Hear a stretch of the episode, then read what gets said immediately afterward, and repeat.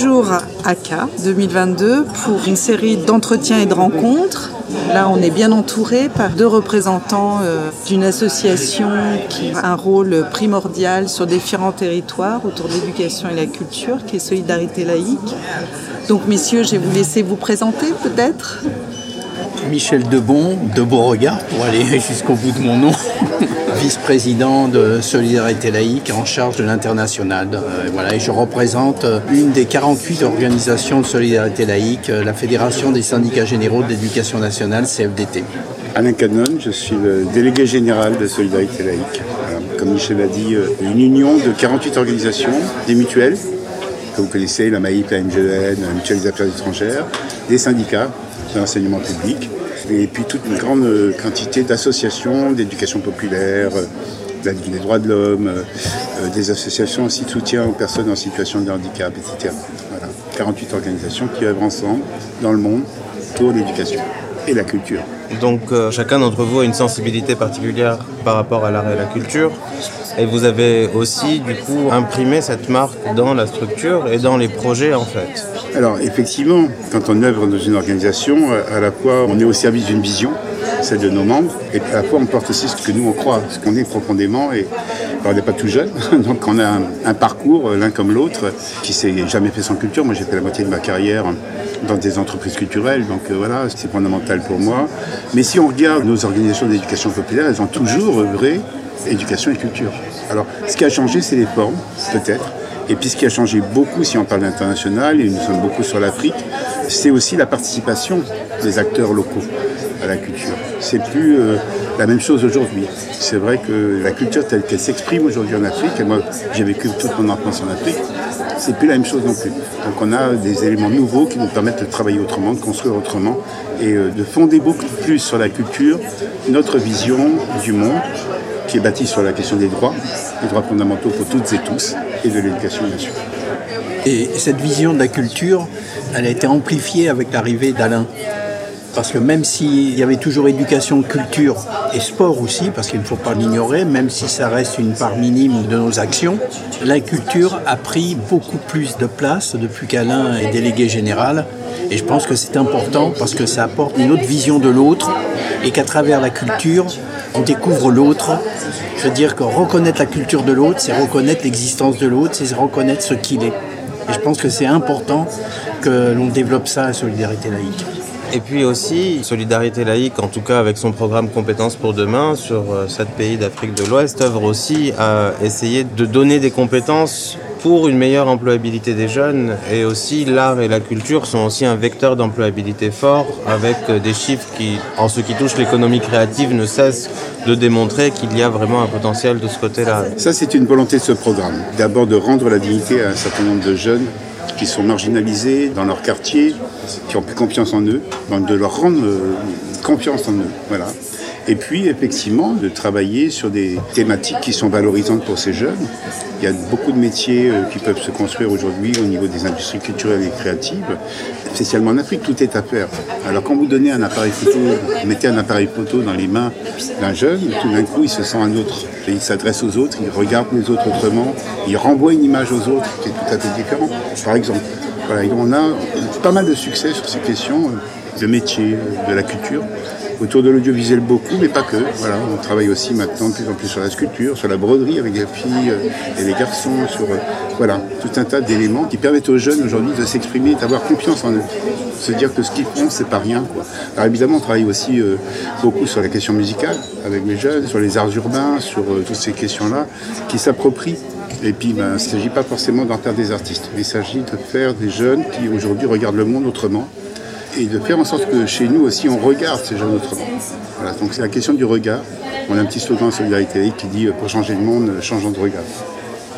Donc ce programme que vous présentez, c'est donc à travers euh, des pratiques artistiques, sportives ou autres, de redonner confiance à cette jeunesse dans leur capacité à réinventer un peu euh, ce qu'ils ont autour d'eux. Le problème a deux axes.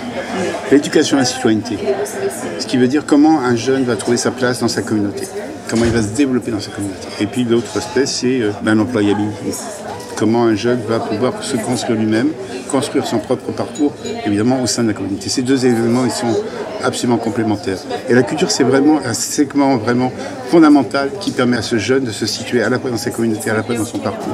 Vous pouvez peut-être nous donner un exemple pour illustrer euh, ça, un exemple que vous avez construit, vécu? Je pense euh, à l'ouverture euh, dans la banlieue de Tunis de ce lieu particulier qui est à la disposition de la jeunesse dans une des banlieues les plus riches de Tunis, un des quartiers les plus pauvres des, banlieues de Tunis, où se retrouvent énormément, notamment de subsahariens qui sont là en transit. Euh, ils étaient venus pour essayer de gagner l'Europe, et puis finalement ils se sont arrêtés en Tunisie, ils se sont implantés là dans ce endroit-là.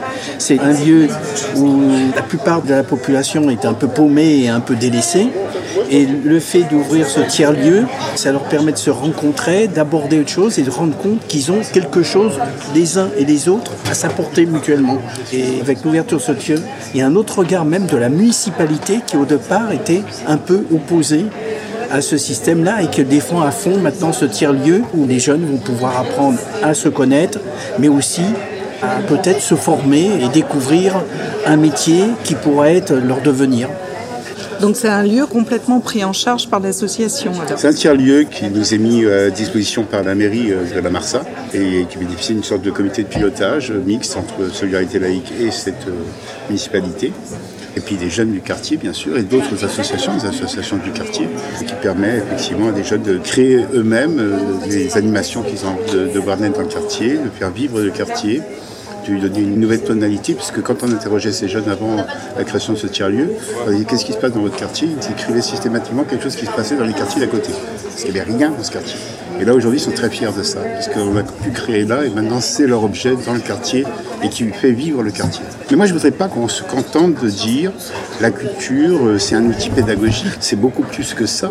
Et à Solidarité laïque, on n'est pas seulement des pédagogues qui utilisons la culture pour faire euh, passer un certain nombre de choses, pour former les jeunes, etc. On regarde la culture aujourd'hui en Afrique, moi, ça me fascine, parce que j'étais enfant là-bas. On voit aujourd'hui euh, une nouvelle forme d'expression des Africains qui est pleine et entière et qui interroge la société, qui donne des formes aujourd'hui à de la pensée, je pense aux ateliers de la pensée de Dakar, par exemple. Hein. La culture, c'est ça aussi aujourd'hui. C'est cette capacité qu'ont des artistes d'interroger la société, de poser euh, leur regard, etc. Et c'est fascinant.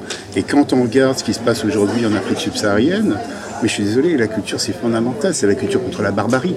C'est la culture pour la paix. C'est tout ça. Donc euh, on regarde aussi ça à Solidarité On n'est pas seulement euh, on dire ah, lui il est bien, ce serait utile, ce qu'il est en train de faire, ça pourrait faire une animation on n'est pas dans la culture animation. On est aussi dans la reconnaissance des artistes pour ce qu'ils sont, pour ce qu'ils apportent à la société. Et on n'éduque pas que les enfants, on éduque les adultes. Ça veut dire qu'aujourd'hui, si nous on expose à certains artistes à Solidarité Laïque, si on donne la chance à des artistes de montrer ce qu'ils font, c'est aussi pour qu'on ait une autre vision du monde et euh, qu'on puisse s'interroger autrement sur le monde. Voilà. Et donc je pense que la fonction de l'artiste dans nos sociétés, elle est fondamentale. Et donc dans une organisation d'éducation, elle est encore plus fondamentale. Je voulais embrayer sur les langues parce que la culture, les cultures ne sont pas indissociables des langues.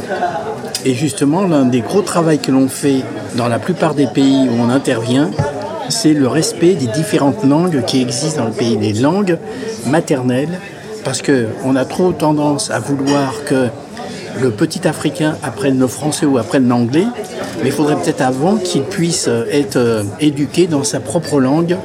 Et donc on travaille beaucoup avec euh, les ministères d'éducation des pays où on intervient sur la problématique des langues, parce qu'une langue est porteuse d'une culture.